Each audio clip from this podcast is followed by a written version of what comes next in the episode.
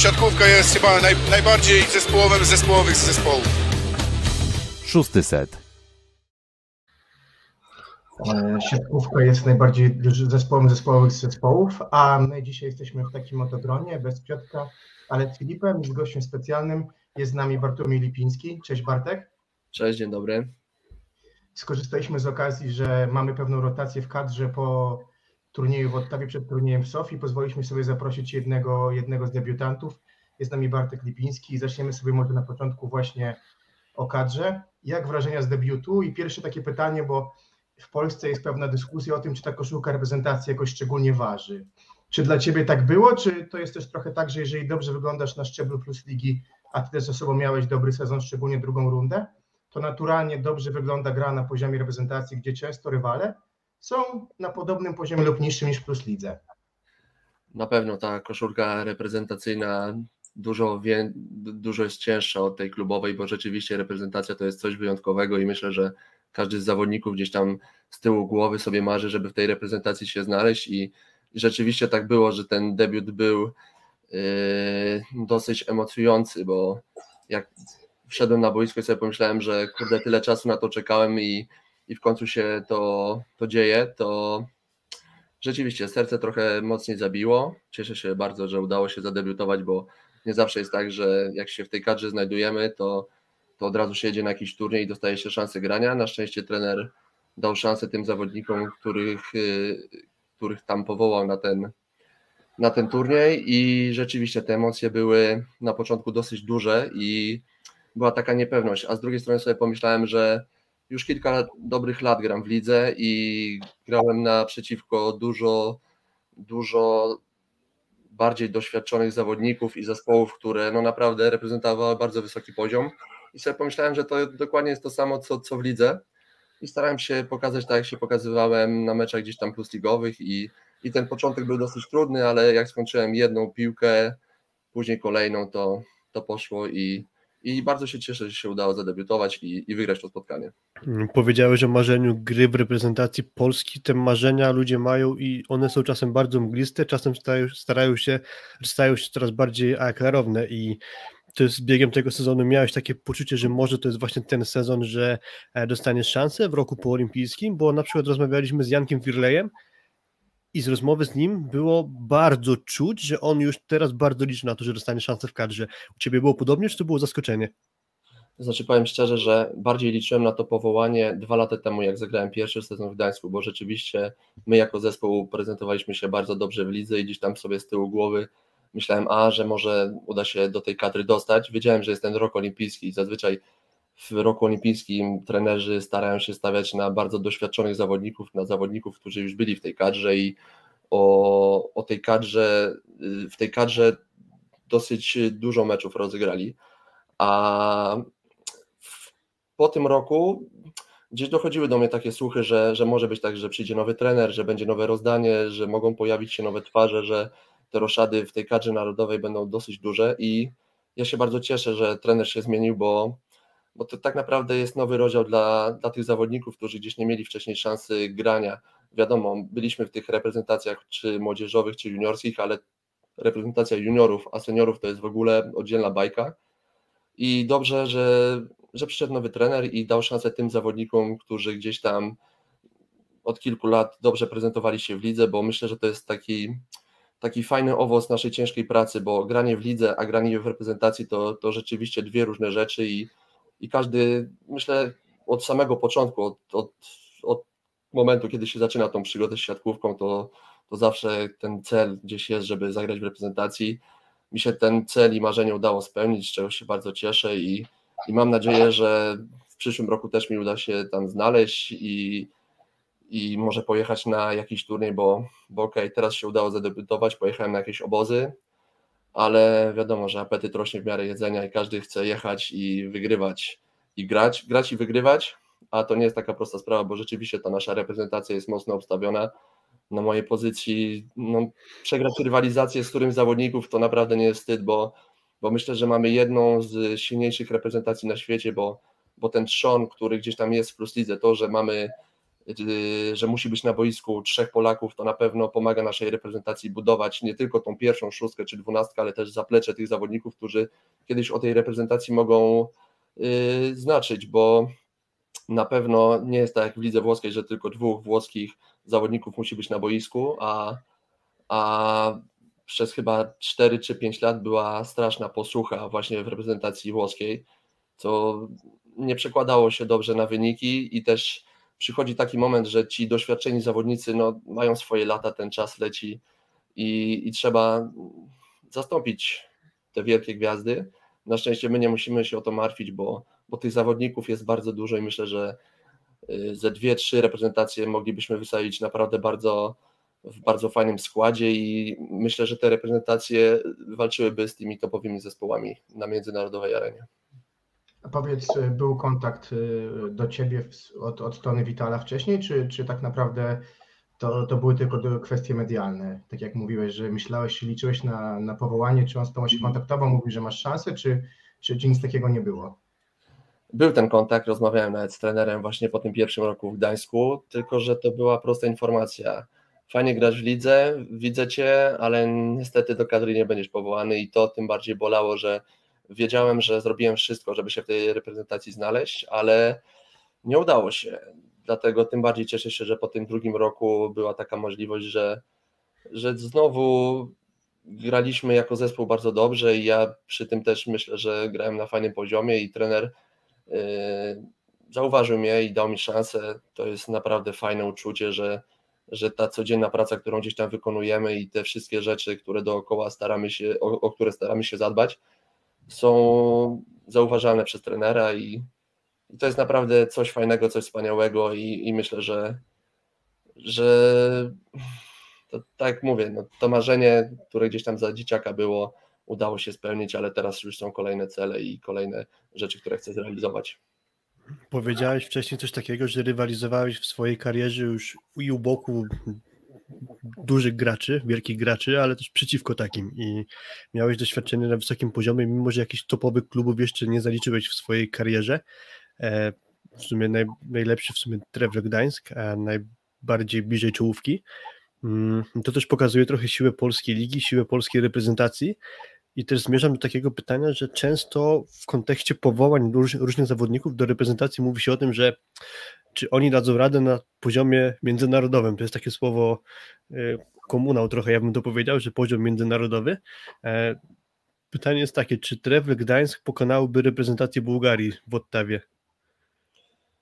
Nie ujmując nic reprezentacji Bułgarii, ale myślę, że tak, bo rzeczywiście ten poziom, który zespoły w Plus Lidze prezentują jest rzeczywiście wysoki. Tylko wiadomo, y, poziom poziomem, ale ten aspekt właśnie, że to jest reprezentacja, że dużo osób się obserwuje, że no w pewnym sensie jesteś wybrańcem, jesteś no jednym z kilkunastu zawodników, którzy właśnie dostali to powołanie i gdzieś na pewno z tyłu głowy wszyscy zawodnicy to mają, ale jak już y, rozpoczyna się spotkanie i każdy tak jakby wraca do tego swojego mechanizmu, który gdzieś wykonywał i i przełamuje te pierwsze lody, to patrzymy, że tak naprawdę po drugiej stronie siatki są tacy goście, z jakimi rywalizowaliśmy albo byliśmy w zespole. I myślę, że ten aspekt mentalny jest na pewno bardzo ważny, żeby jak najszybciej się zaadoptować do tego, że to jest normalne spotkanie, to jest normalny mecz, trzeba po prostu wyjść i robić to, co się robiło do tej pory.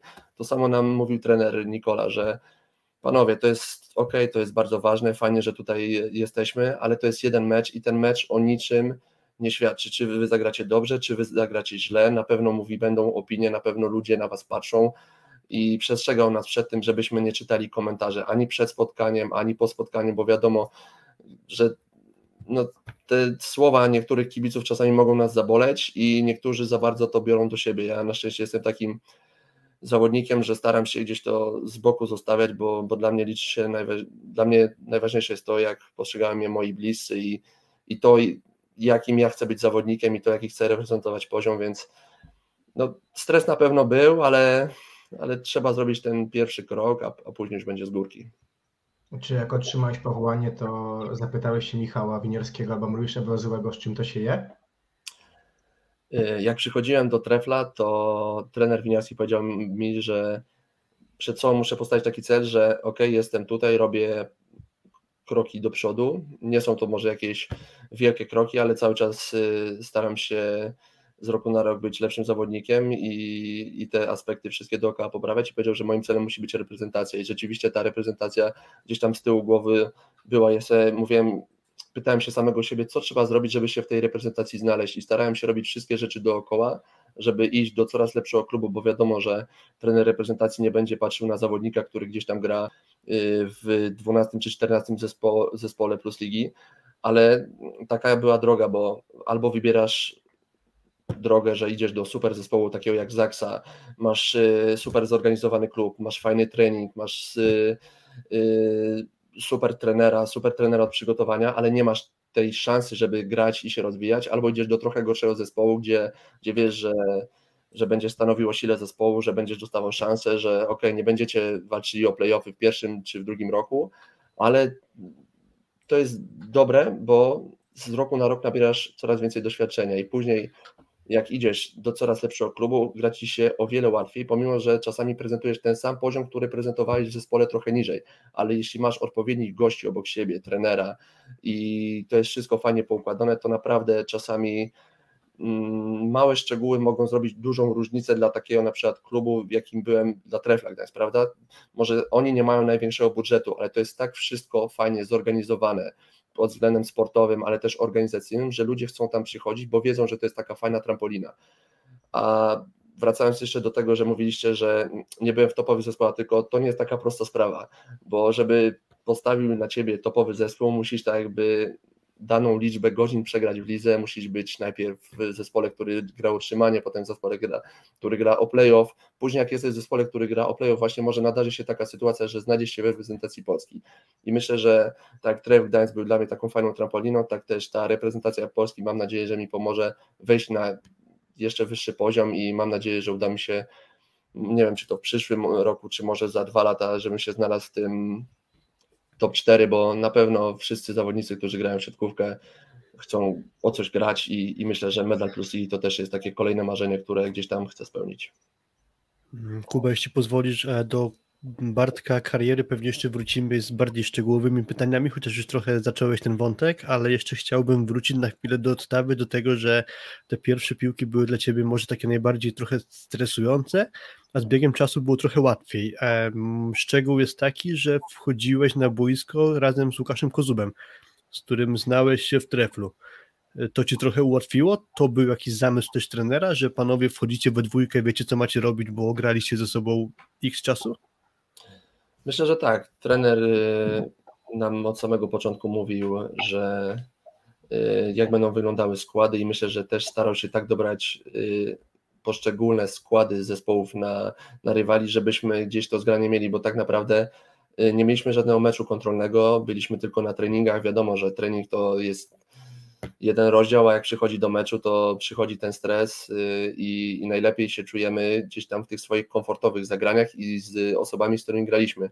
Ja się cieszę, że akurat to był Łukasz, bo on doskonale wie, jakie ja piłki chcę, on też wie, y, w których momentach on może korzystać z mojej dyspozycji i, i myślę, że na pewno gdzieś tam z tyłu głowy trenerowi to się działo, że ok, przyjechaliśmy tutaj e, w, o trochę w odmienionym składzie, ale postaram się postawić Was w jak najbardziej komfortowej sytuacji i rzeczywiście było tak, że na treningach y, te szóstki, które były gdzieś tam przygotowywane, to tak graliśmy w tej Kanadzie, bo, bo to nigdy nie wiadomo. Jest nowy trener, jest y, dużo nowych zawodników, debiutantów, nie wiem, chyba siedmiu albo ośmiu było, więc to na pewno też nie było tak, że, że nam trener dał piłkę i ma, proszę bardzo, tutaj jest mecz i, i pokażcie, co potraficie, tylko spotkaliśmy się chyba cztery tygodnie przed tym obozem i mieliśmy trochę czasu, żeby się poznać, żeby się zgrać ze sobą i, i myślę, że ostatecznie to, to dobrze wyszło, bo na te cztery spotkania trzy wygraliśmy i z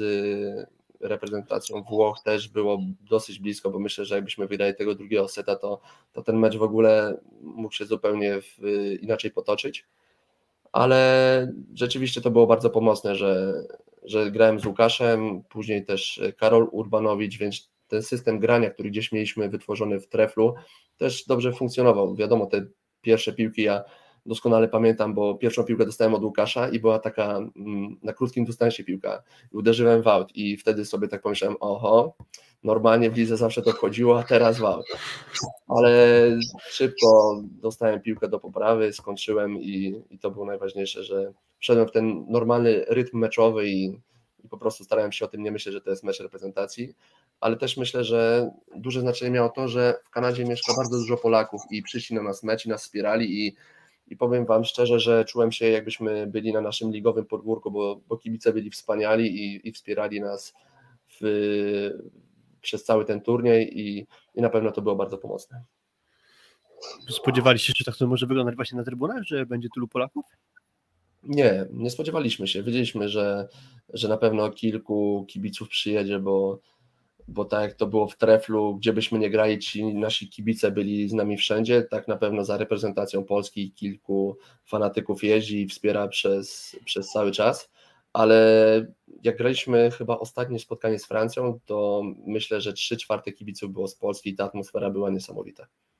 To też było fajne, bo to była niedziela, więc także była okazja, żeby się pojawili też ci, którzy tam pracują na co dzień, ale powiedz, y, czy jak trafialiście do, na początek zgrupowania w Spale, e, trener Gbiś mniej więcej rozpisywał wam, jaka będzie wasza rola na, na w, w, czasie sezonu reprezentacyjnego, czy jakby każdy ruszał z zupełnie białą kartą i teoretycznie każdy miał szansę do tej grupy, która pojedzie na Mistrzostwa Świata, świata trafić?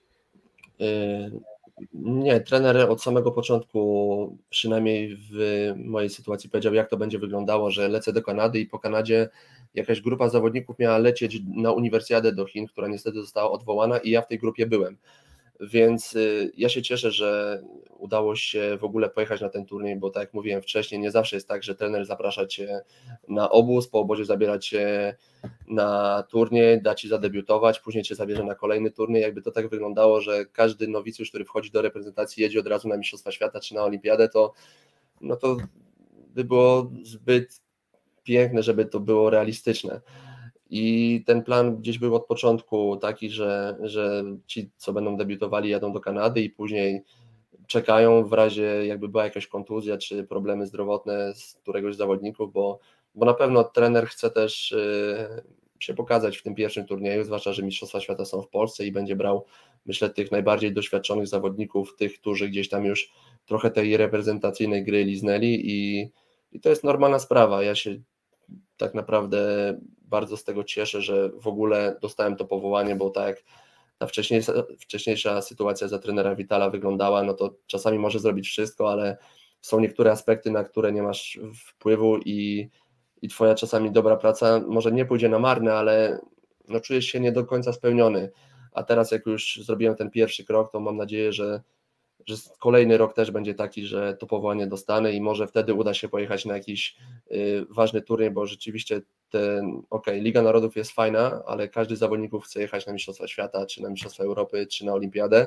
Wiadomo, ta rywalizacja na pozycji przyjmującego, ale też na innych pozycjach jest taka, że no, tych zawodników jest multum i trener ma w czym wybierać, ale też myślę, że to jest y, bardzo pozytywne, bo jeśli wiesz, że za każdym razem musisz gonić jakiegoś zawodnika, to się tak napędza. Ten, który jest od ciebie lepszy, nie chce, żebyś tego dogonił, a ty musisz tego króliczka cały czas gonić i, i myślę, że to będzie napędzało nas jako zawodników, bo, bo z tego, co tam rozmawiałem z chłopakami, którzy w tej kadrze są od dłuższego czasu, to największy postęp robili na reprezentacji, bo, bo spotyka się naprawdę 20 chłopak, którzy potrafią grać w siatkówkę i ten poziom jest naprawdę niesamowity. Ja sam miałem okazję się o tym przekonać, że że ta koncentracja, to podejście, to, to zaangażowanie jest naprawdę na najwyższym poziomie i, i wtedy można zrobić naprawdę bardzo dużą progresję w swojej grze. Wracając jeszcze na chwilę do Tawy, a czy w ogóle wy byliście przygotowani na tę zmianę przepisów dotyczącą zagrywki, czyli czasu na wykonanie serwisu? Ostatni tydzień pracy wyglądał tak, że mieliśmy taki wielki stoper rozstawiony na treningu i rzeczywiście było tak, że jeden z, z trenerów włączał ten stoper, ale nie wiedzieliśmy, jak do końca ta formuła będzie wyglądała. Później się okazało, jak już dojechaliśmy do Kanady w pierwszym meczu, że oni tak naprawdę będą to testowali i ani razu chyba żaden z sędziów nie gwiznął tego jako błąd. Moim zdaniem to trochę głupia sprawa, że na takim turnieju y, gdzie Testuje się takie rzeczy? Testuje się takie rzeczy, bo, bo myślę, że dla zawodników to nie jest nic łatwego, a przystosować się do takiego nowego systemu w dwa tygodnie to też nie jest taka prosta sprawa. Na szczęście sędziowie byli bardzo wyrozumiali i, i mam nadzieję, że ten system nie przejdzie, bo myślę, że że 15 sekund po skończonej akcji na dojście i na wykonanie zagrywki, żeby się jeszcze na tym skupić, na, na każdym najmniejszym aspekcie, to jest trochę za mało, bo, rzeczywiście zagrywka to jest no, mocno indywidualna kwestia i niektórzy zawodnicy po prostu potrzebują trochę więcej czasu, żeby skupić się, żeby był dobry wyrzut, żebym sobie wrzucił piłkę w boisko, żebym złapał w jak najwyższym punkcie i, i mam nadzieję, że to nie przejdzie, bo, bo myślę, że dużo zawodników by się w tym nie odnalazło. Mhm, a Tomasz Fornal, przepraszam Kuba, tylko jedno pytanie jeszcze. Tomasz Fornal jakoś skomentował swój wynik, 11 zagrywek, 8 błędów w jednym meczu? Coś mówił na ten temat, żartował sobie, czy nie? Wiecie co, on miał zielone światło od trenera i trener widział, że ten mecz mu nie idzie, ale Tomek ma taką zagrywkę, że jak już trafi, to, to jest as serwisowy i też na pewno nie pomagało nam to, że nie mieliśmy możliwości trenowania na tej głównej hali. I my cały czas trenowaliśmy na hali bocznej, gdzie były zupełnie inne światła, zupełnie y, inne punkty odniesienia i to też ja mogę powiedzieć, że to jest zupełnie inaczej, tak? Grasz u siebie w domu, a jedziesz gdzieś na wyjazd, no to są inne światła, inne ułożenie linii, inne wszystko. I, i myślę, że no takie mecze się zdarzają. Też y, Tomek jest takim zawodnikiem, że on ma zawsze zielone światło i i pokazał chyba w meczu z Francją, że jak jest to zielone światło i gdzieś tam z tyłu głowy nie musisz myśleć o tym, jak popełnić jeden czy dwa błędy, to, to w końcu ta zagrywka siądzie i w najważniejszym momencie w czwartym secie ona mu siadła i wygraliśmy spotkanie i, i myślę, że to jest coś fajnego. A jak Ci się podoba to pójście w stronę NBA z ławkami, kwestia band, rezerwowych za bandami, to jest coś, co jest Twoim zdaniem ok, czy też ta zmiana też jest taka jakaś na siłę? Nie, nie czuliśmy jakiejś dużej różnicy od tego myślę, że na pewno fajnie, że, że federacja myśli o tym, żeby tą środkówkę jak najbardziej popularyzować i wprowadzać nowe zmiany. Niektóre są lepsze, niektóre gorsze. My raczej się skupiamy na tym, co robimy na boisku, a nie to, co się dzieje dookoła nas i to jest najważniejsze. Jak pozwolisz, Filip, bo mówiłeś o rozwoju, o tym, że każdy się rozwija, goni króliczka, króliczek ucieka. Ty miałeś e, przyjemność e, najpierw wziąć udział w turnieju Uniwersjady w 19 roku w Neapolu z młodym trenerem, jeszcze zawodnikiem Pawłem Wojickim i tam graliście na przyjęciu, jakby rotowaliście się trochę Paweł Halaba, był trochę ty, był trochę Kamil Semeniuk. Mhm. Ten sezon poprzedni Kamila, no, kapitalny, czy, czy wtedy już czułeś jakby potencjał, jaki ma w sobie Kamil i, jak szybko się rozwija. W sensie, oczywiście i Paweł, i ty też wykonujecie co roku kapitalną pracę, no i ty też tej prezentacji doszusowałeś, natomiast chyba Kamil zrobił ten krok trochę szybciej. Wiecie co, ja z Kamilem już się znam za czasów jeszcze juniorskich, gdzieś to był 2000, może 17 albo 18 rok za trenera Bednaruka to było. I ja pamiętam, że wtedy chyba Bednaruk odesłał Kamila do domu i wtedy sobie pomyślałem, że kurde, taki chłopak, taki potencjał, już rzeczywiście on grał na fajnym poziomie, wiadomo, nie na takim poziomie, jaki reprezentuje teraz, ale gdzieś widzieliśmy jego potencjał i ja yy, szczerze powiem, że wiedziałem, że Kamil będzie grał, bo rzeczywiście jest pełen, jest pełen profesjonalizmu, jego podejście do pracy jest, yy, jest bardzo przede wszystkim skoncentrowany na tym, co robi. Ja się cieszę, że że mu się udało, bo, bo też jego droga wcale nie była taka łatwa, ale jak to pokazuje, że trzeba stawiać na naszych młodych, bo czasami te perełki, które gdzieś tam mamy schowane w lidze, nie zawsze tak świecą, jak by ludzie tego oczekiwali, ale jak widać z perspektywy czasu, to wszystko działo się po coś. Ja się cieszę, że mu się udało dwa razy rzędu wygrać Ligę Mistrzów, bo to też na pewno dla nas jako produktu plus ligi, że to jest fajne, że mamy mocną ligę, mamy super zawodników i, i cały czas się rozwijamy. A Kamil, no, miejmy nadzieję, że będzie grał jeszcze lepiej i że będziemy się cieszyli z wielu sukcesów, nie tylko reprezentacyjnych, ale też Kamila, będziemy oglądali w lidze włoskiej, że mamy swojego gościa, który naprawdę pokazuje, że polska jakość to jest coś wspaniałego. Jak już wymieniłeś tenera Bednaruka, to myśmy troszeczkę z nim porozmawiali przed rozmową z tobą i on ma takie pytanie, które chyba zadamy. Co mu mhm. przyniosłeś domu po sezonie w Bydgoszczy? Aha, przyniosłem mu wspaniałego drunka, którego bardzo lubi. przyszedłem się z nim pożegnać, bo, bo rzeczywiście było tak, że trener Bednaruk dał mi szansę, bo jak on to zawsze mówił, że ja grałem na peryferiach siatkówki i jechałem do Polski. I ściągnął cię do Bydgoszczy. Tak, i ściągnął mnie do Bydgoszczy i na pewno będę mu wdzięczny za tą szansę, którą dostałem. Mam nadzieję, że on też był zadowolony z mojej pracy i z mojego podejścia do, do treningu i do grania, ale trenera Bednaruka wiem, że to jest na pewno specyficzny trener, ale będę go pamiętał zawsze bardzo dobrze i pozytywnie, bo, bo na pewno wyciągnął do mnie rękę i, i pomógł mi w tym momencie, kiedy tego potrzebowałem i, i na pewno gdzieś z tyłu głową zawsze będzie. A też powiedziałeś przedtem o tym, że skreślił Kamila Semeniuka z kadry juniorów, to chyba miałeś na myśli 2015 rok i Mistrzostwa Świata w Meksyku juniorów? Nie, to chyba było trochę dalej.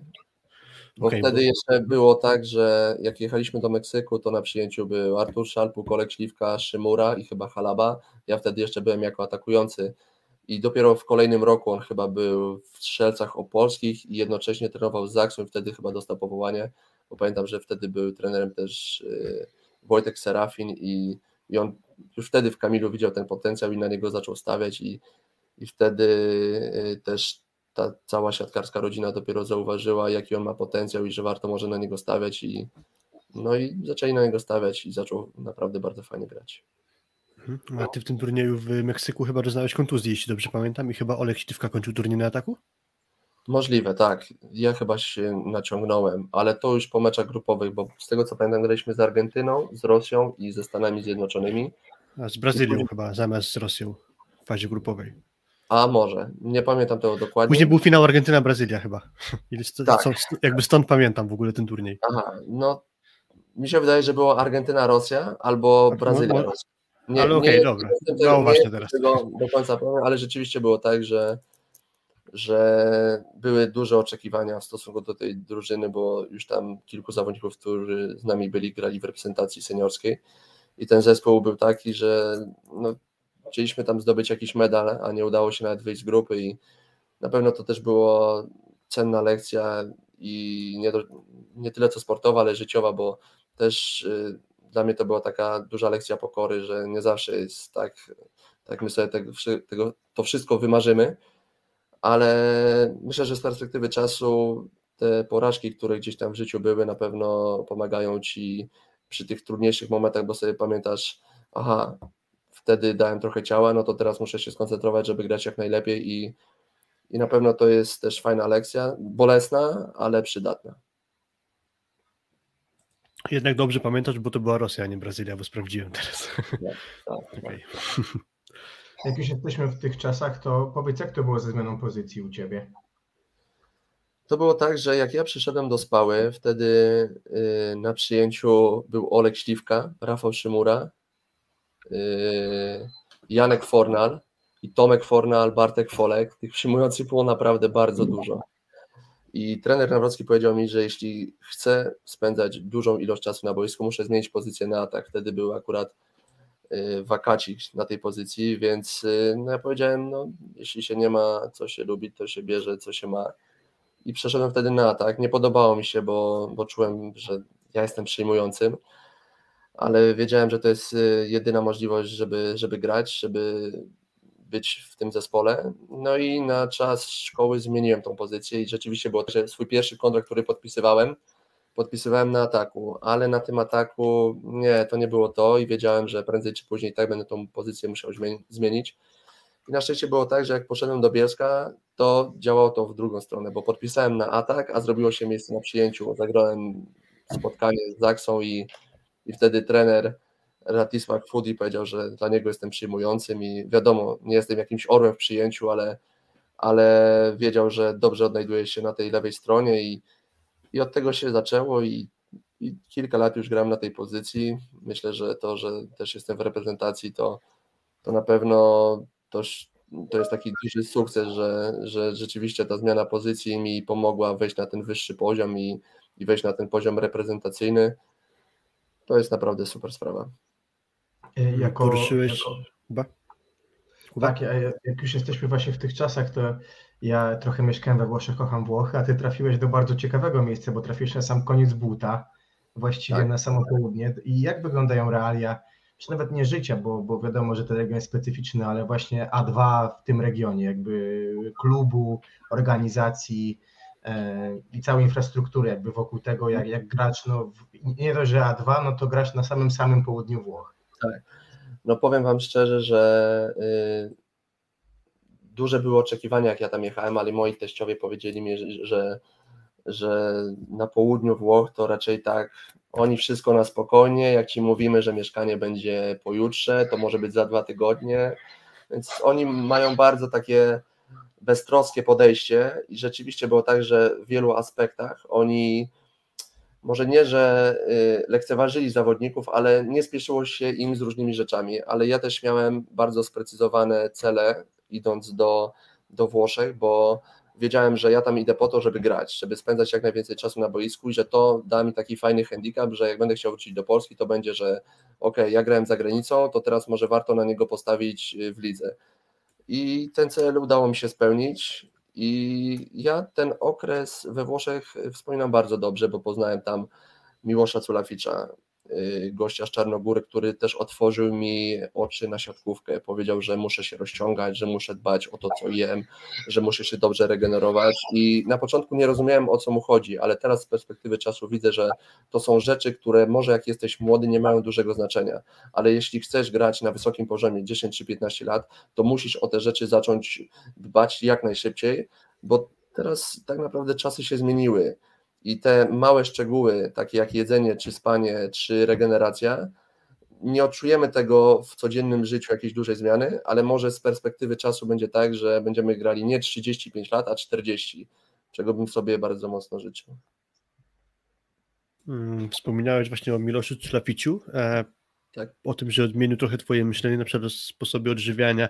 E, jak możesz wspominać dietę spalską Dietę z pasją wspominam bardzo dobrze, bo y, ja mieszkałem na początku mojej przygody z siatkówką, jak trafiłem do Warszawy, w burcie salezjańskiej, gdzie dostawaliśmy kromkę chleba, kawałek pomidora, ogórka i plasterek sera i szynki.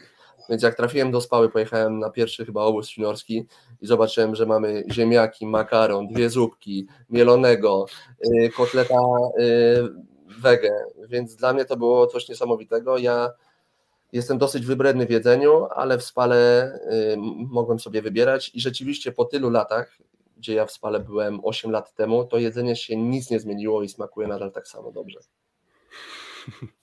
Okej. Okay. Czy w jakimś momencie właśnie, czy to może było wtedy właśnie Walesano, za sprawą może mm, czy Laficia jakoś bardzo zmienił się twój sposób odżywiania, albo zacząłeś się tym bardziej interesować? Postrzegłeś e, siłę, jaka może właśnie z tego wyniknąć dla ciebie? Y, tak naprawdę dopiero po powrocie z Włoszech y, mój trener od przygotowania dał mi namiary do Marcina Magiery, którego mocno pozdrawiam i on przygotował specjalny program przygotowany pode mnie.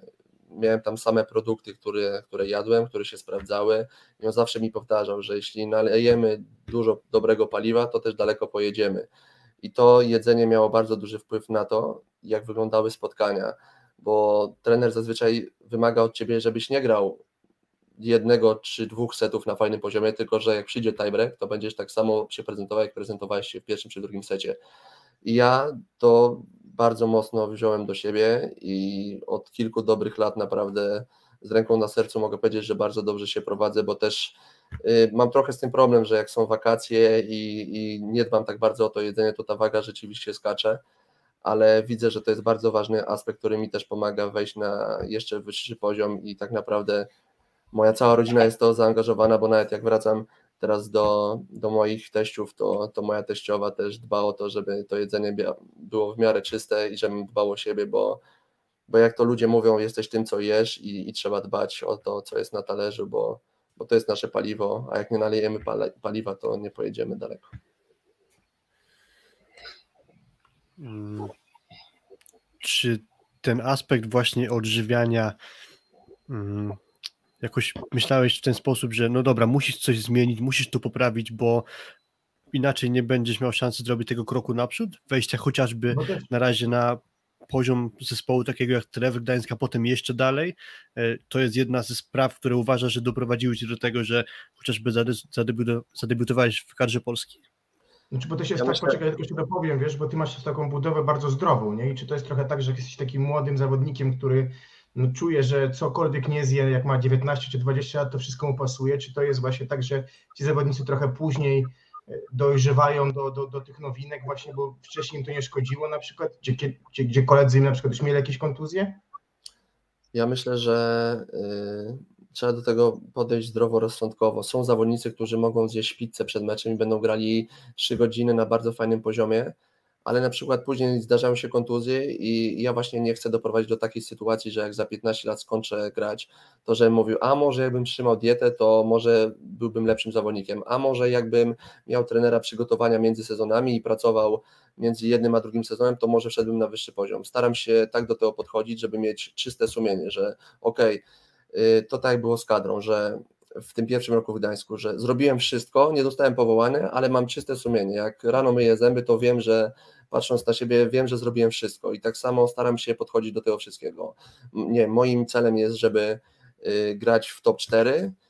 Może się uda, może się nie uda, ale będę wiedział, że te rzeczy dookoła, które gdzieś mogłem zrobić sam, to że były dopięte na, na ostatni guzik i będę miał przynajmniej czyste sumienie. Nie wiem, czy się uda, może tak, może nie, ale nie chcę właśnie się obudzić z taką myślą, że a może jakbym zrobił coś więcej, to może osiągnąłbym więcej, albo grałbym dłużej, albo zdobyłbym więcej medali na takiej zasadzie. E, I powiedz, i potem e, udało się trafić tobie przez krótki epizod jeszcze w, w Zatoce Perskiej, trafiłeś do, do Lubina. E, I czy twoim zamierzeniem tam, jakby grając, trafiałeś do drużyny, którą prowadził wtedy, jak pamiętam, Marcelo Frąckowiak. Czy tam trafiałeś jakby z założeniem tego, że wiedziałeś podpisując, że będziesz grał, czy, czy, czy tak naprawdę tam jeszcze była walka o skład? Staram zawsze się wybierać tak kluby, żebym y, miał jak największą szansę bycia na boisku i w, ty, w tym momencie też y, staram się tak dobierać kluby, żebym mógł być tym liderem na boisku, bo rzeczywiście lubię to robić i lubię jak dużo ode mnie zależy i jak trafiają do mnie najważniejsze piłki i zawsze staram się wybierać tak kluby, że, żebym mógł spędzać jak najwięcej czasu na boisku. Nawet y, teraz po kilku latach mogę powiedzieć, że czasami jestem w stanie zrezygnować z różnych aspektów, nawet tych pozasportowych, ale iść do, do klubu, gdzie wiem, że trener mnie chce, że trener będzie na mnie stawiał, że będę grał, bo naprawdę jestem takim człowiekiem, że mógłbym mieć fajny kontrakt, ale jakbym spędzał cały sezon klaszcząc, to nie dałbym rady psychicznie.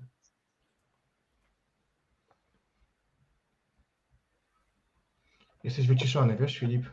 A, przepraszam, na moment mi się mikrofon wyciszył. E, właśnie to jest o tyle ciekawe, co ty mówisz, bo jeśli pośledzi się twoją karierę, mm, to te teraz było chyba do muszę sobie policzyć, raz, dwa, trzy, cztery mm, okej, okay, dotychczas te sześć sezonów plus lidze, jak się policzysz średnią, to ty masz ponad 500 ataków na sezon, stąd jest łatwy wniosek, że ty po prostu grasz. Czyli trafiłeś do plus ligi, trafiłeś na poziom plus ligi i nie czekałeś, nie wiem, sezon, dwa, nie dorastałeś w kwadracie, tylko po prostu trafiałeś prosto na boisko. Tak samo było w A2, jak trafiłeś do Alessano e, i to jest chyba taka główna twoja jakby ścieżka, że ty po prostu postawiłeś nagranie. Y, to nie jest taka oczywista droga i teraz pytanie, czy ktoś cię na to nakierował? Miałeś jakiegoś takiego swojego mentora, że doradził ci taką ścieżkę, czy to było wyłącznie twoja decyzja?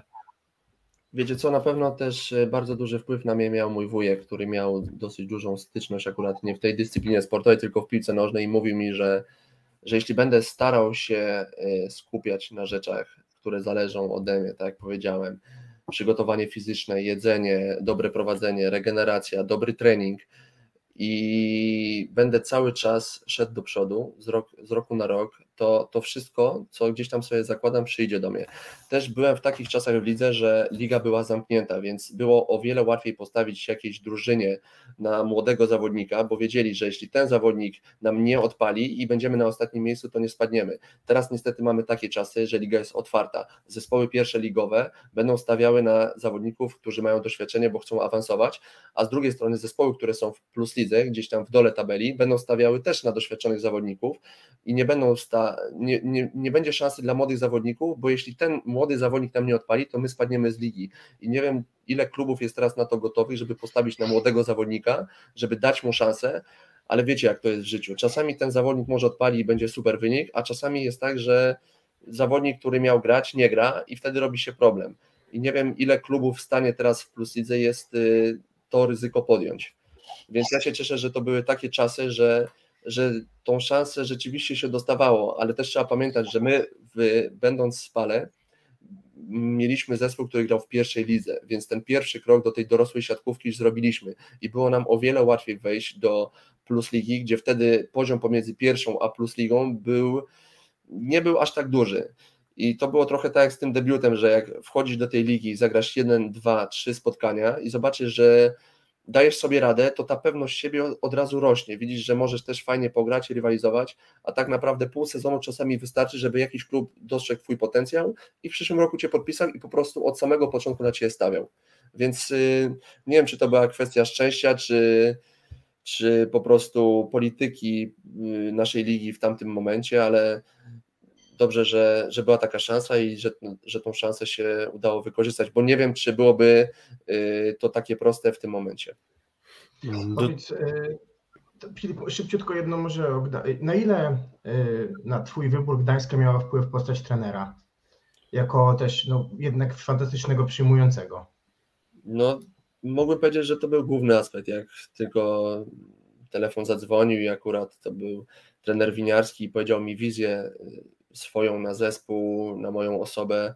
Ja też wiedziałem, jakim on był zawodnikiem i, i wiedziałem, że będziemy mocno indywidualnie pracować, to długo się nie zastanawiałem, bo była też opcja lepsza finansowo, ale wiedziałem, że czasami jak, y, jak zrobimy ten ok, może finansowy nie krok do przodu, ale pójdziemy do zespołu, gdzie trener chce na ciebie stawiać, i wiesz, co możesz oczekiwać od zespołu, to, to można dużo na tym wygrać.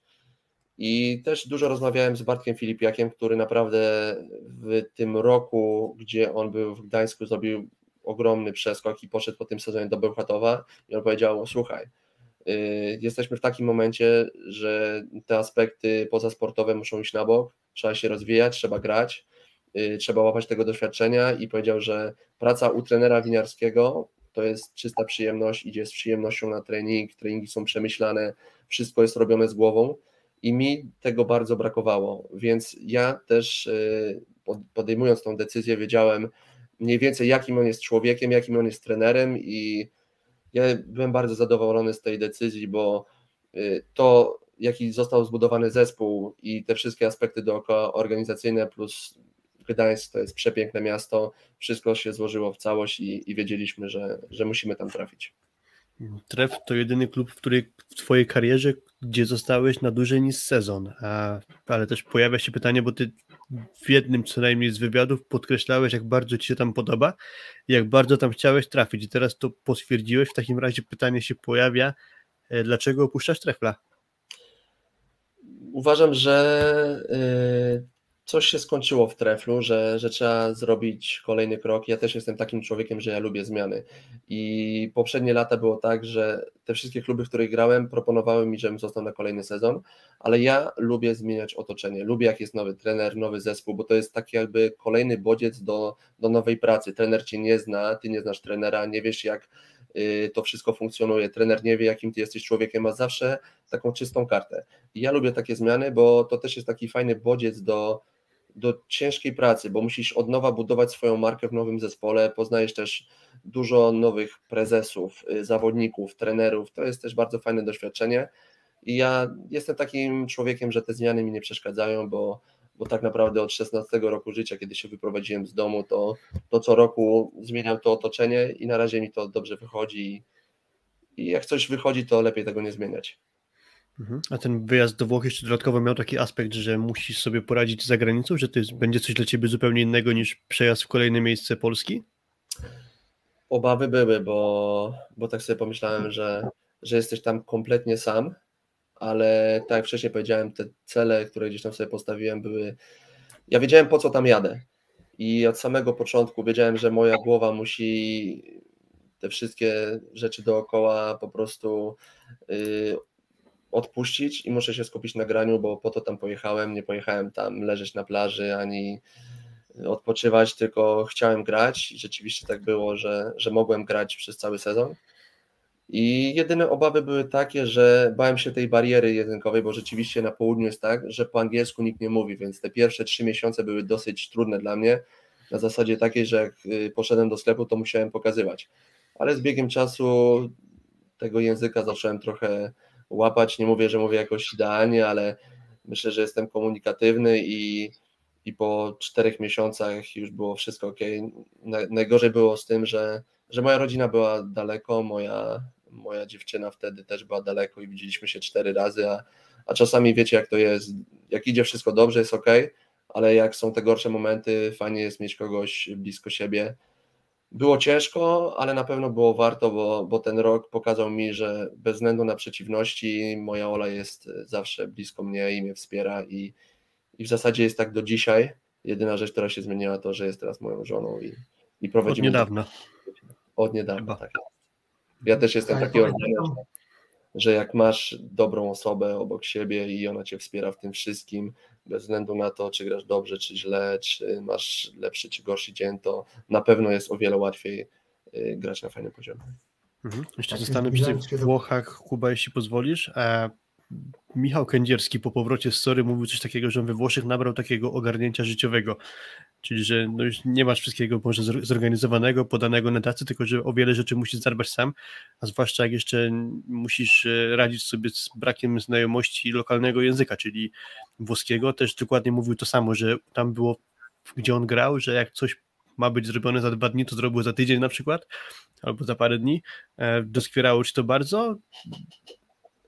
Wiecie co, na początku trochę tak, bo y, jak tam dojechałem, to byłem trochę przerażony, bo wszyscy mieszkaliśmy w dużym hotelu i oni tym zawodnikom, którzy gdzieś tam przychodzili, bo we Włoszech jest taka kultura, że jak na przykład przychodzi zawodnik z północy na południe, to oni mu ogarniają mieszkanie. Wiadomo, jak my byliśmy zagranicznymi zawodnikami, ja i Miłosz Sulaficz, to byliśmy tak jakby dla nich priorytetem, więc oni nam załatwili to bardzo szybko. Ale oni rzeczywiście są tacy, że piano, piano, powolutku, pomalutku, nam się nie spieszy, więc y, na początku to było ciężkie, ale jak już zrozumiałem, że, że tak, to, tak to wygląda i że no, ich słowo, jeśli oni coś mówią, że będzie zrobione, to tak się nie dzieje, to też trzeba po prostu czasami zawalczyć o swoje i ja starałem się po prostu y, z nimi rozmawiać, bo wiadomo, że jak się rozmawia z ludźmi, to też oni widzą Twój punkt widzenia, a jak nie pomagała moja rozmowa, to po prostu kontaktowałem się z moim menadżerem, który załatwiał te aspekty pozasportowe. I ja Wam powiem szczerze, że to jest fajna y, szkoła życia i polecam wszystkim zawodnikom, którzy gdzieś, y, wiadomo, nie mają możliwości iść do pierwszej czy do plus ligi. I taki wyjazd dobrze robi, bo otwiera Ci oczy. Otwiera Ci oczy na, na nową siatkówkę, na nową kulturę, na podejście do życia i, i też można odnaleźć samego siebie w takim miejscu. Sobie za- zażartuję sobie oczywiście, ale polecałeś Mariuszowi Wlazłemu wyjazd za granicę? U, nie, Mariuszowi nie polecałem, bo Mariusz jest takim człowiekiem, że on nie lubi właśnie zmian i też wiele razy z nim o tym rozmawiam. Mario, tyle lat w jednym klubie, mówię, nie miałeś jakichś super ofert z Rosji czy z Azji, czy mówię, nie, że w Bełchatowie było, było mu dobrze, oni się bardzo tam dobrze czuli, bo też Mariusz jest takim człowiekiem, że rodzina jest dla niego bardzo ważna, wszyscy się tam dobrze czuli. Ja się bardzo cieszę, że mogłem poznać go jako człowieka, bo, bo jako sportowca to wszyscy widzimy, jak on przez tyle lat grał i ile w życiu osiągnął, ale to przy tym, jakim on jest człowiekiem, to naprawdę ma duży wpływ na tych młodych zawodników, bo, bo jest naprawdę wzorem do naśladowania. Myślę, że przekonała go w Gdańsku uczelnia, bo teraz studiuje przecież, więc to chyba jedyne, czego nie było w Bełchatowie. Ale chciałem Cię spytać jeszcze tak kończąc chyba, Filip, jeżeli te, też tak uważasz, bo myślę, że będziemy powoli kończyć tutaj z Tobą, Bartek, ale takie pytanie o ostatni sezon, bo to był taki pierwszy sezon, gdzie były pewne oczekiwania, wydaje mi się, co do Gdańska, jeżeli chodzi o spokojne weszli do playoffów, a ta pierwsza runda była średnia, myślę, że nie ma co ukrywać. Jak właśnie daliście sobie z tym radę, bo to była taka, mi się wydaje, jedna z pierwszych presji przy otwartej lidze, przy jednak celach Gdańska, jak znieśliście to wy jako zawodnicy i też jak sobie z tym poradził trener Winierski, no bo dla wielu z was to właśnie była pierwsza taka sytuacja w karierze. Myślę, że przede wszystkim trzeba wziąć pod uwagę aspekt takiego, taki, że liga bardzo mocno się wzmocniła, dużo zespołów kupiło, dużo fajnych topowych zawodników i rzeczywiście Tref robił tak jakby ponad stan przez kilka lat.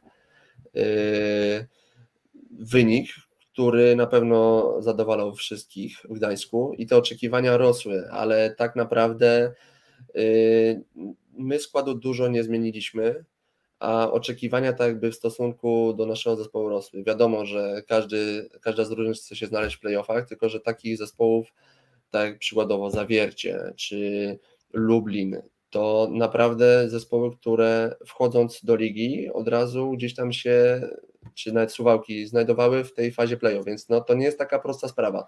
Wiadomo, oczekiwania zawsze, zawsze są wysokie, i ty, ten moment na początku sezonu był dosyć trudny, bo rzeczywiście zmiana rozgrywającego u nas to, no, to przez niego przechodzi 90% piłek, więc to też było dosyć ważne.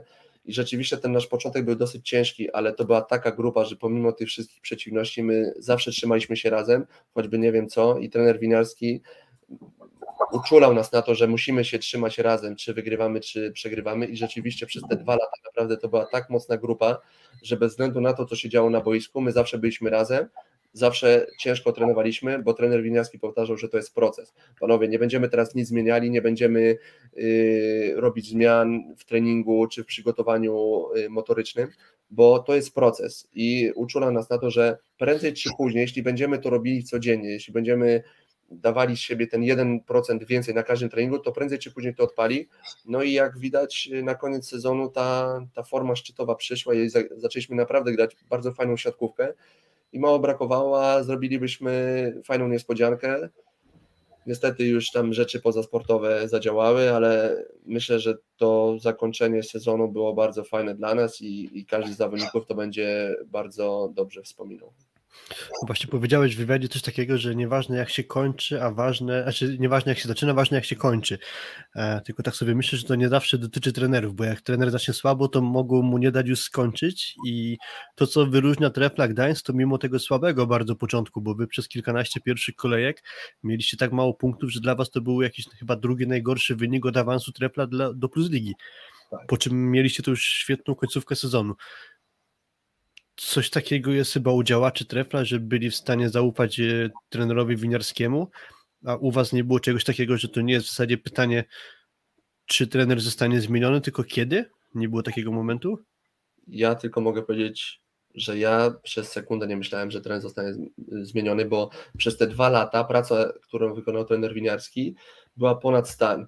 I tref myślę, że charakteryzuje się też tym, że ufa trenerowi i trzyma trenera za wszelką cenę, bo też może wierzył w ten proces. Prezes Gatomski jest taki, że, że wiedział, że może gdyby zmienił trenera, to wiadomo, że na początku może byłby jakiś impuls, może byśmy lepiej zaczęli grać, ale on też wierzył w pracę i widział, jak my się prezentujemy na treningach i widział, ile serca i, i wkładu ma w to trener. Więc ja się bardzo cieszę, że tak nie było, bo wiadomo, jak to jest. Jak coś nie idzie, to najłatwiej zwolnić trenera. Zawodników bardzo rzadko się zwalnia, Wiadomo, zdarzają się takie przypadki, ale my w tym wytrwaliśmy i czasami po, po, po takim ciężkim okresie, te mecze, które gdzieś tam wygraliśmy, to naprawdę to jest wspaniałe czucie, bo, bo jak się upada, to, to bardzo łatwo, żeby grupa się rozsypała, a my po tym ciosie, który tam dostaliśmy w tej pierwszej rundzie, potrafiliśmy się podnieść i, i stanąć do walki z rywalami, którzy byli gdzieś tam o wiele wyżej notowani od nas i, i grać naprawdę bardzo fajną siatkówkę. I to jest y, fajna rzecz, bo, bo myślę, że prawdziwy zespół poznaje się po tym, jak się zachowuje w trudnych momentach, a nie jak mu wszystko idzie z górki.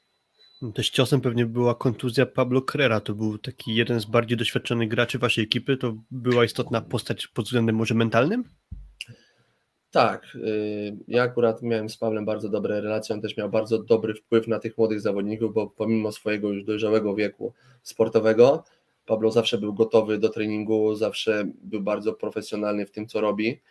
I myślę, że też był takim fajnym przykładem dla tych młodych zawodników, że czasami masz bóle, które ci nie pozwalają, a on cały czas cisnął i myślę, że ta kontuzja też z tego wynikała, że on sobie nie odpuszczał i, i zawsze był z nami na 110%.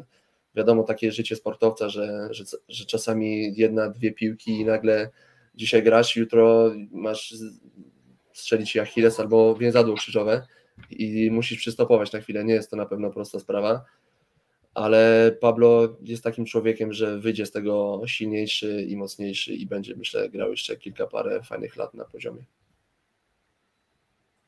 E, pojawiły się też pytania na czacie, e, Bartek, do Ciebie, więc pozwolimy sobie zadać. E, jaki element siatkarskiego rzemiosła Pan Bartłomiej chciałby w pierwszej kolejności poprawić? Nie ma takiego jednego elementu. Myślę, że jak chce się grać na wysokim poziomie, to trzeba poprawiać wszystkie elementy po trochu. Ja nie skupiam się na, na jednym elemencie, tylko staram się, żeby ta gra wyglądała coraz lepiej, bo bo czasy, że jesteś ofensywny albo defensywnym przyjmującym się dawno skończyły. Teraz każdy z trenerów, z drużyn wymaga od tego, żebyś był zawodnikiem uniwersalnym i, i też staram się stać takim zawodnikiem i, i robić wszystko, żeby tak było. Okej, okay. i kolejne pytanie, czy pan Pietrzak dał w kość? Jasne, że tak, ale ciężka praca popłaca i, i ja akurat lubię ciężko pracować na siłowni, bo, bo to się później fajnie przekłada na siatkówkę, a o trenerze Pietrzaku mogę się wypowiadać w samych superlatywach, bo, bo krótki okres razem pracowaliśmy, ale rzeczywiście to było wszystko y, przemyślane i samo to, że przez dwa lata Zaksa prezentowała się wyśmienicie fizycznie, to myślę, że jest taka pieczątka jego pracy i, i tego, jakim on jest profesjonalistą. Okej, okay, ja jeszcze sobie pozwolę wrócić trochę do Twojej historii siatkarskiej i dopełnienia tego pytania o to, że Ty w swojej karierze stawiałeś na granie. I tego było nawet tak dużo, że w pewnym sezonie, przynajmniej jednym, bo to akurat mogę na własne oczy się o tym przekonać, było tak, że Ty grałeś i w Plus Lidze i w Młodej Lidze, jednocześnie w Bielsku. Tak. E, tak się składa, że Ty tego zdjęcia na pewno nie widziałeś, bo to jest zdjęcie zrobione moją komórką. Tak. E, to jest Rosir w Rzeszowie. Tak. E, jak ktoś by patrzył, to Bartek jest tutaj. E, to jest młoda drużyna e, BBTS-u Bielsko-Biała, 2017 rok. I to było tak, że Ciebie widziałem w sobotę w Rzeszowie w barwach Młodej Ligi Bielska i dwa dni później jako seniora, powiedzmy w seniorskiej drużynie BBTS-u Bielsko-Biała na poziomie plus ligi.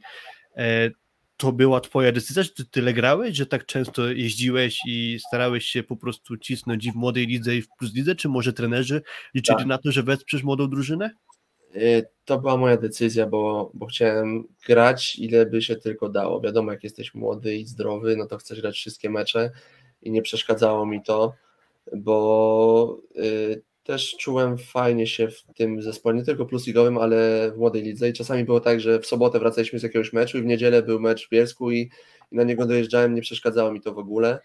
Te czasy w Bielsku, one były na początku bardzo trudne, bo bo pamiętam, był tam trener Pargut, który tak średnio za mną przepadał, nie podobało mu się, y, jakim ja jestem zawodnikiem i, i, co by się nie działo, to, to nie chciał na mnie stawiać i ja mu na siłę chciałem udowodnić, że, że warto na mnie stawiać i że, że jestem wartościowym zawodnikiem. I rzeczywiście było tak, że jeździłem na, na wszystkie mecze przez cały sezon i chyba tylko na koniec finały opuściłem, bo, bo wyjechałem albo do Kataru, albo do Azerbejdżanu na jakiś tam Emira Cup. Mhm. A ty jeszcze byłeś w ogóle na Pucharze Jedności Islamskiej?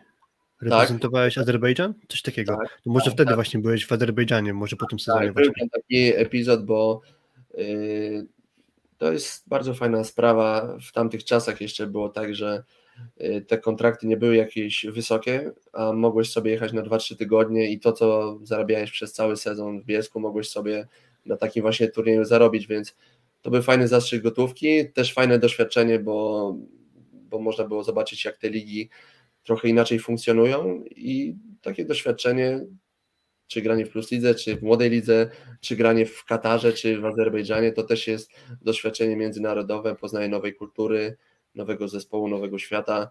Ja też na ten świat jestem mocno otwarty, więc super przygoda i. No i tego Ci życzymy. Życzymy Ci jak najwięcej grania, jak najwięcej rozwoju, jak największej ilości spotkań w reprezentacji, a teraz chyba odpoczynku i regeneracji przed, przed sezonem nowym, nowe wyzwania na Warmii. Więc dziękujemy Ci bardzo za rozmowę, za tą godzinę nam poświęconą nami widzą i, i do usłyszenia. Dziękuję bardzo, pozdrawiam wszystkich, do usłyszenia, cześć. Dzięki Bartek, cześć. Dzięki bardzo, a my zostajemy jeszcze na drugą część, także Bartek dziękujemy Ci bardzo. a my z naszej strony zostajemy na drugą część, gdzie porozmawiamy sobie o zbliżającym się turnieju Ligi Narodów e, w Sofii i trochę nadrobimy wstęp, bo ja z okazji debiutu lekko się zestresowałem i zabrakło nam standardowego wstępu, więc teraz może puścimy sobie na chwilę jingla, e, a po nim omówimy... Szósty set. Tak jest. A, a po tym oto dżinglu omówimy sobie krótko nadchodzący turniej w Sofii i na to omówienie witają Was Kuba ze studia w Warszawie. I ze studia w Rzeszowie, jak już mogliście się przez prawie godzinę przekonać, Filip Korfanty. Cześć. Tak, tak, także jesteśmy już w dwójkę i zostajemy przy omawianiu e, najbliższych spotkań reprezentacji, reprezentacji, w której w tym sezonie już najpewniej nie zobaczymy Bartka Lipińskiego, więc fajny debiut za nim, ale tutaj zaczyna się granie już chyba najlepszych czternastek, prawda? Bo myślę, że to, co przyświeca turniejowi w Sofii, to jest to, że zaczynamy poważne granie, a może to złe słowo niepoważne granie, po prostu zaczynamy granie najsilniejszymi praktycznie składami, z pewnymi wyjątkami związanymi z problemami zdrowotnymi raczej. E, I to najsilniejsze granie zaczniemy w turnieju, gdzie spotkamy się z, rywalami, z czterema rywalami. Jutro z Brazylią, następnie zagramy z Australią, Kanadą i Stanami Zjednoczonymi. Czego się spodziewasz po tym turnieju, Filip? Jak się na niego zapatrujesz? E, I czy oczekujesz personalnie jakichś niespodzianek, jeżeli chodzi o wyjściowe szóstki w drużynach? E, ciężko się e, spodziewać jakichś wielkich niespodzianek, biorąc pod uwagę siłę kadry, jaką zabrał trener Nikola Grybidzi. To jest chyba najbardziej jasna i klarowna sytuacja planu w ogóle trenera serbskiego, bo o ile na pierwszy turniej w Kanadzie mieliśmy wielu debiutantów, o tyle teraz już część, większość z nich w zasadzie została mm, na razie odstawiona przez trenera, a szansę dostają gracze, którzy są bardziej doświadczeni, nie ma już wśród nich debiutantów. No też pewnie taki był zamysł, że im bliżej ewentualnych finałów w Bolonii, tym ta kadra powinna być mocniejsza, krystalizować się i stawia trener na zgranie i budowanie już takiej siły bardziej pod kątem Mistrzostw Świata. To jest bardzo oczywiste po tym, jak popatrzymy na nazwiska, e, gdzie pewnie gdyby na przykład jeszcze nie kontuzja Norberta Hubera, to być może byłoby tak, że nie byłoby Mateusza Poręby, tylko byłby jeszcze Norbert Huber i w zasadzie z tej kadry nie byłoby żadnych takich większych niespodzianek, jeszcze gdyby nie kontuzja Wilfredo Leona, to jeśli tak pobieżnie patrząc, pewnie nie byłoby żadnej niespodzianki, gdyby taki sam skład pojechał też na Mistrzostwa Świata. Czy, czy jakieś nazwisko może byś ewidentnie skreślił, Kuba? Znaczy z tej, z tej czternastki, no to wiesz, pytanie jeszcze co z Bartkiem Bednożem, jeżeli chodzi o jego zdrowie, no bo za nim dość dobry sezon w Zenicie i bez względu na te wszystkie okoliczności związane z Rybusem, no to chyba w kontekście Bednoża takiej sytuacji nie ma i wydaje mi się, że Nikola go bierze na poważnie w kontekście rywalizacji i mówi o tym, że Bednoż do Gdańska na turniej pojedzie. W związku z tym tak naprawdę wracamy do tego, o czym mówiliśmy sobie z Piotkiem w poprzednim odcinku, czyli o tej rywalizacji o miejsce czwarte, tak? Czyli trochę rywalizacji wydaje się, że o miejsce y, obok Semeniuka i Śliwki, rywalizacji Kwolka, Fornala i właśnie Bednoża o, o, o dwa z tych trzech miejsc, więc wydaje mi się, że to jest taka rzecz, która tutaj może jakoś budzi wątpliwość, a tak to kwestia jest tego, czy Mateusz Poręba będzie w 14, czy też nie będzie chciał jakiejś niestandardowej liczby osób wziąć na innej pozycji Nikola Grbić, tak? Bo wydaje mi się, że poza tym no to te 11 nazwisk tak naprawdę wątpliwości szczególnie dużej nie budzi. Wątpliwości nie ma, zwłaszcza, że Bartosz Bednosz chyba dalej musi się jeszcze borykać z jakąś kontuzją i z tego, co mówił trener, to on jest szykowany na turniej w Gdańsku, e, więc tu żadnych niespodzianek nie ma. Mówiliśmy wcześniej o tym jeszcze, że pewnie gdyby nie kontuzja Norberta Hubera z końcówki sezonu ligowego, to pewnie ja tak przypuszczam, że temat Mateusza Poręby mielibyśmy jeszcze e, Norberta Hubera, a tak w zasadzie w Fortawie chyba się toczyła rywalizacja, ja tak to odczytuję pomiędzy e, Mateuszem Porębą a mm, Urbanowiczem i wyszło, że na razie pewnie może tak jest, że właśnie trener Grubicz postawił na Mateusza Porębę, więc być może ceni go trochę wyżej, e, tak to przynajmniej ja czytam, a ja cała reszta tak. A cała reszta myślę, że tu żadnych zaskoczeń nie ma, bardzo mocna kadra kadry Polski i też chyba musimy liczyć w takim razie na korzystne wyniki, bo e, widzicie teraz grafikę z reprezentacji Polski, to nie jest nic zaskakującego. E, dalej pójdziemy sobie po m, mm, kolejnych przeciwnikach, tych postawiliśmy na pokazanie składu e, reprezentacji USA i Brazylii, z racji tego, że zespoły Kanady i Australii prezentują dużo niższy poziom i chyba raczej nie ma sensu poświęcać większej chwili na te dwie reprezentacje, e, więc e, skupimy się na mm, reprezentacji może najpierw Stanów Zjednoczonych. Będziemy mieć grafikę, która nam pokaże tę kadrę. Mm, no i wydaje się, że powinniśmy tych Amerykanów pokonać. Brakuje wielu nazwisk. Jak popatrzymy na kadrę USA z Igrzysk Olimpijskich w Tokio, to tych braków jest pół składu. Nie ma Matta tak. Andersona, nie ma Taylora Sandera, nie ma Mikey Christensona, Maxa Holta i Kawiki Szodziego, czyli pięciu nazwisk brakuje, kadra jest 14-osobowa. Do tego mamy kilka takich nazwisk, jak chociażby e, James Shaw, którego możemy kojarzyć z Zaks, który niedługo później po pobycie w Kędzierzynie zawiesił swoją karierę i Oczywiście jako ciekawostka tu mówię, nie mam na to twardych danych, ale w kadrze USA znalazł się podobno, bo ma jakieś układy w Federacji Amerykańskiej. To jest zaskoczenie, że zawodnik, który prawie w ogóle nie gra, znajduje się w dwójce rozgrywających na było nie było tak. poważny seniorski turniej w parze akurat z dobrze nam znanym Joshua Tuanigą. Do tego dochodzi Agostino Kyle, tak, który gra, jeżeli dobrze pamiętam, w Finlandii. Finlandii. Mamy do tego Tylera Michema, który chyba jeszcze był w koledżu. W koledżu teraz idzie do Ligi Francuskiej. Pierwszy sezon w seniorskiej, w seniorskiej drużynie poza Stanami Zjednoczonymi. Więc tak naprawdę ta kadra, no taki skład personalny, no Kyle Russell to jest yy, może nie tyle nowość, co zawodnik, który trochę czasu spędził jednak e, w Azji i teraz tak naprawdę dostanie szansę prawdziwego debiutu, uważam, w kadrze. Ale wiesz co, jeżeli pozwolisz, zapytam Ciebie, bo ja bym te mecze, które będą w Sofii, nazwał tak naprawdę prawdziwym debiutem Janusza w kadrze.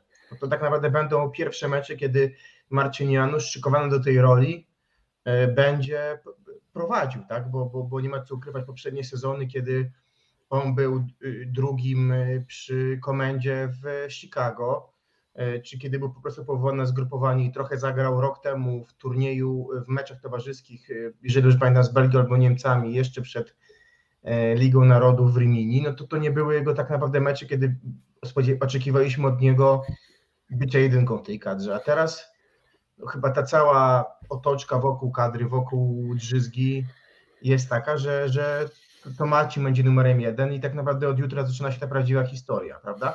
Jeszcze odciągnął ten Grbić tą odstawą i jeszcze daniem e, trochę odpoczynku Marcinowi Januszowi to jego, to jego wejście moim zdaniem e, w buty pierwszego rozgrywającego reprezentacji, bo uważam, że tak to będzie wyglądało, a Grzegorz Łomacz, ten weteran kadry raczej będzie tak przynajmniej sądzę, pełnił rolę takiego do tych jakby dotychczasową, czyli raczej drugiego rozgrywającego tego mm, zabezpieczenia pozycji, a Marcin Janusz pewnie będzie szykowany na pierwszego rozgrywającego, no i tak, biorąc pod uwagę te dotychczasowe jego historie reprezentacyjne, to, to chyba będzie rzeczywiście już jego taka pełnoprawna rola pierwszego rozgrywającego i po to skreślaliśmy takiego zawodnika zasłużonego dla tej kadry jak Fabian Drzyzga, żeby właśnie teraz y, mieć odpowiednio dużo czasu i dobrze wykorzystać go na wprowadzenie Marcina Janusza. Y, do tej pory, jakbyś może przeszedł na grafikę Brazylii jeszcze, jeżeli, jeżeli pozwolisz, to byśmy porozmawiali sobie o tym meczu wczoraj w kontekście pytania, które trochę padło na czacie, a trochę zgadza się z tym, co do tej pory robił Grbić, czyli e, tutaj jest pytanie Sebastiana, czy Grbić jutro postawi na Janusza w kadrze, w pierwszym składzie i w tym kontekście myślę sobie, że jeżeli iść tropem Ottawy, to powinien wtedy wokół Janusza postawić dużo zawodników z Zaksy, bo próbując tworzyć mu środowisko, które w miarę zna. I myślisz, że, że tak może być, że właśnie jutro zobaczymy i, i, i może Kaczmarka, a na pewno Semeniuka i Śliwkę wokół, wokół Janusza? Mm, tak, mamy teraz kadrę Brazylii. Myślę, że będzie tak właśnie jak było trochę z Bartkiem Lipińskim. To trochę jako przykład podam. Bartek Lipiński e, i e, Łukasz Kozub, czyli trochę cieplarniane warunki na start w cudzysłowie będą mieli zawodnicy, czyli czy to Kamil Semeniuk, czy e, Łukasz Kaczmarek, Aleksander Śliwka, mm, będą mieli trochę łatwiej przez to, że będzie prawdopodobnie grę prowadził Marcin Janusz. Pewnie taki był zamysł Nikoli Grbicia, tego na pewno nie wiemy, ale, ale takie są przynajmniej moje przypuszczenia. E, mieli okazję odpocząć gracze z akcji, więc tu chyba już będzie pełnoprawne na nich stawianie. Mm, jeszcze co do kadry USA, dla mnie fenomenem jest Gareth Łagodutija, że zawodnik dość już jak na siatkarza wiekowy, trochę wałęsający się po siatkarskich peryferiach, bo on odkąd odszedł z zawiercia, to już jakichś bardzo poważnych klubów nie zaliczył, a mimo tego przychodzi sezon reprezentacyjny i on nadal znajduje się w reprezentacji USA. No ale zostawmy temat Gareta. Mamy Wiesz, kadrę Brazylii. kadrze jest Jake Haynes, tak, który tak naprawdę zrobił teraz awans, wygrał ligę dla Bielska, ale umówmy się, my, my się zastanawiamy nad tym, czy dwójką u nas będzie E, zwycięzca Ligi Mistrzów i triumfator potrójnej Koreny Kaczmarek, czy też kapitalnie grający od dwóch lat na poziomie plus Ligi Butryn, więc mówimy sobie o zupełnie innym bogactwie potencjału, więc myślę, że Amerykanie, tak jak powiedziałeś, ten potencjał mają mniejszy. E, na środku dobrze nam znani, czy, czy, czy mój ulubiony David Smith, czy wracający do plus Ligi Jendryk, to, to, to jest myślę skład troszeczkę uboższy. A jak ty odbierasz jako znawca też siatkówki E, brazylijski, jak ty odbierasz ten skład Brazylii, bo mamy mm, jeszcze dalej takich weteranów, czyli symbole i symbole siatkówki jak, jak, jak e, Lucas Sadkamp, jest oczywiście dalej e, Bruno Rezende, natomiast jest też fala trochę nowych zawodników, mm, takich chociażby jak prawda, czy Adriano, czy Rodriguinho, prawda, troszeczkę nowych zawodników, którzy mogą troszeczkę jakości wnieść, a nawet mimo, te, nawet mimo tych młodych, to dalej widzimy zawodników, którzy są, no wydaje mi się, na fali wznoszącej jednak w Europie, czyli jak Izak, czyli jak Rucalelli, um, czy jak y, Fernando Hachopa, który akurat gra w Brazylii, prawda, ale jest też, wydaje mi się, zawodnikiem gra w Brazylii, teraz idzie na przyszły sezon do Monzy, e, więc będzie miał pierwsze europejskie doświadczenia. Ogólnie rzecz biorąc, co do kadry Brazylii, na pewno ich problemem jest zmiana pokoleniowa na pozycji przyjmującego.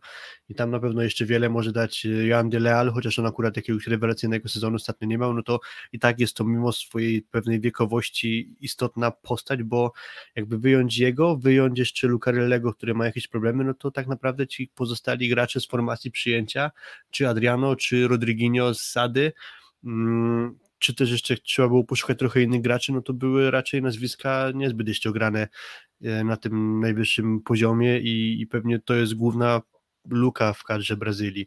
E, patrząc na ten zespół i też trochę analogicznie porównując z Amerykanami, co do Tokio, do Igrzysk Olimpijskich, mm, brakuje trzech graczy. E, brakuje Mauricio Souzy, środkowego, który za wątki homofobiczne, krótko to nazywając, e, został pozbawiony możliwości grania w siatkówkę, tak w skrócie mówiąc. Brakuje Wallace'a, czyli zasłużonego atakującego i brakuje Mauricio Borgesa, czyli nowego przyjmującego Ceradu NA Czarny Gdańsk. Mm. Ale wiesz, do tego... co roku oczy? Przepraszam, kontynuuj. Mhm. E, do tego trzeba dodać, że problemy zdrowotne chyba z dłonią ostatnio ma Bruno Rezende, no i problemy miał Lucarelli. E, stąd nie jest pewnie najbardziej jakoś różami usłana ta droga e, Renana Dalzotto na mm, Lidze Narodów dla kadry Brazylii. Mm. Popatrzeć na atak jest e, za Wallace'a Alan Souza, zawodnik, który ma niemal stracony sezon poprzedni. On miał grać w Rosji, ale doznał kontuzji i, i bardzo długo nie grał w siatkówkę. Jest do pary z nim Darlan Souza, to jest bardzo ciekawy zawodnik, to jest z kolei młodszy brat Alana Souzy i on robił furorę w lidze brazylijskiej. To jest na pewno zawodnik bardzo młody, na którego trzeba zwrócić uwagę, bo być może już wkrótce Brazylia na mm, jakieś zastępstwo dla Wallace'a narzekać nie będzie. E, cała reszta graczy, czy to jest Bruno, Kaszopa, żadne zaskoczenie. Thales, Maik, też żadne zaskoczenie. Mm, jest Isak z Lukasem, kluczowi gracze na środku, do tego solidny Flavio, Leandro Aracajus, Tours, ciekawy zawodnik, e, jakichś większych zaskoczeń tutaj nie ma. No i właśnie ten problem na przyjęciu się pojawia, jeżeli by wyszło tak, że nie będzie Leala Lucarellego.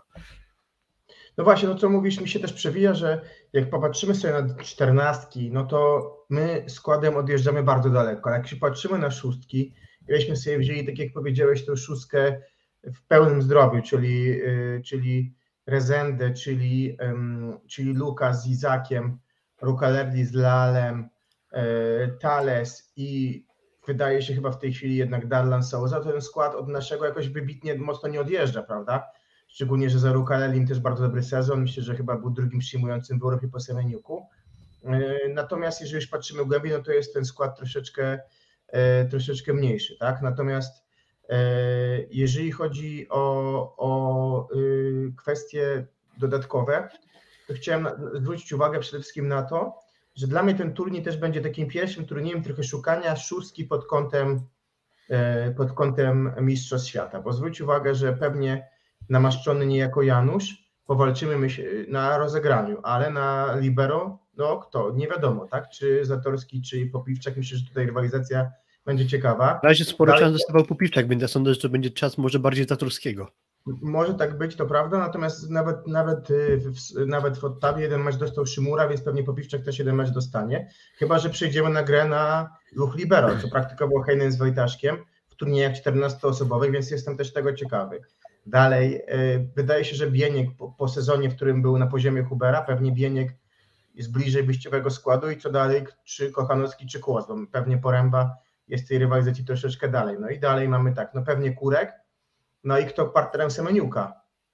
Myślę, że dużo jest pytań, dla które mogą nam ten turniej zacząć odpowiadać i myślę, że wszyscy kibice w Polsce na ten turniej też patrzą z zaciekawieniem pod kątem już y, powoli Mistrzostw Świata. Wiadomo, że to pierwszy etap, bo będziemy mieli tak naprawdę tak naprawdę trzy etapy przygotowań, można powiedzieć, nawet cztery, bo jeszcze memoriał. Natomiast no, to jest pewnie początek gry o, o, o skład mundialu w Polsce. Ja bym tak do tego podszedł. Pamiętam Mm. historycznie, zobacz, 14 rok, jak Mateusz Mika z Francji, jak dużo dała mu Liga Narodów, że on wszedł do tej roli wyjściowego tak naprawdę z Winiarskim. Tak? Jak dużo Liga Narodów wtedy dała też Fabianowi Drzyzdze, że y, y, był niejako pełnoprawnym drugim rozgrywającym, a, a potem finalnie Mistrzostwa Świata się rotował jeden do jednego z Zagumnym. Tak, i też co do tej rotacji, to w ogóle jest skomplikowana lekko sytuacja Nikoli Grybicza względem tego, co miał Vital Heinen e, w zeszłym roku w Rimini bodajże, gdzie była ta bańka. Tak dobrze mówię? W zeszłym roku była bańka. Nie.